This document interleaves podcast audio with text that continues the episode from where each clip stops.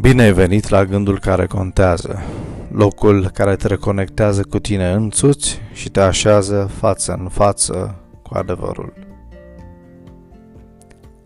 Blaise Pascal afirma că cel ce nu vede deșertăciunea lumii este el însuși plin de deșertăciune. Știința, tehnologia, piețele libere, democrația ne-au făcut să atingem realizări fără precedent în cunoaștere, libertate, speranță de viață, standard de viață și așa mai departe. Tehnologia ne oferă putere, dar nu poate să ne arate cum să folosim puterea. Piețele ne oferă o gamă largă de alegeri, dar ne lasă neinstruiți în felul în care putem face alegerile. Cu alte cuvinte, secolul 21 ne-a întâmpinat cu un maximum de alegeri și cu un minimum de sens.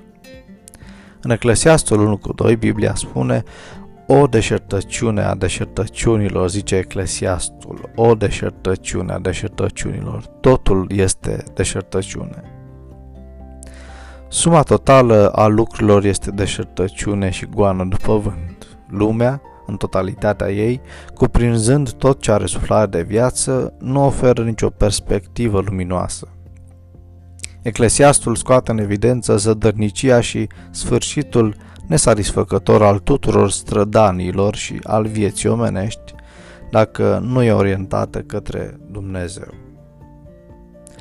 Omul muncește mereu, dar toată munca sa nu are niciun rezultat notabil și de durată merită osteneala pentru realizarea scopurilor materiale? La un moment dat, Iisus Hristos adresează o întrebare directă. Ce folos are un om dacă ar câștiga lumea întreagă și și-ar pierde sufletul? Matei 16 cu 26. Răspunsul? Nimic.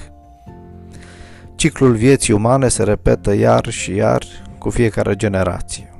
Cu toate acestea, Trebuie să existe un sens al lucrurilor, un sens care trece dincolo de aspectele efemere ale vieții. Există un singur aspect pe care cele mai importante instituții ale lumii moderne nu-l pot face și anume să ofere sens.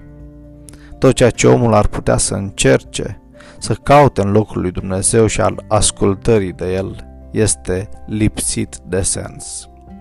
Văd din ziua de astăzi o zi care contează.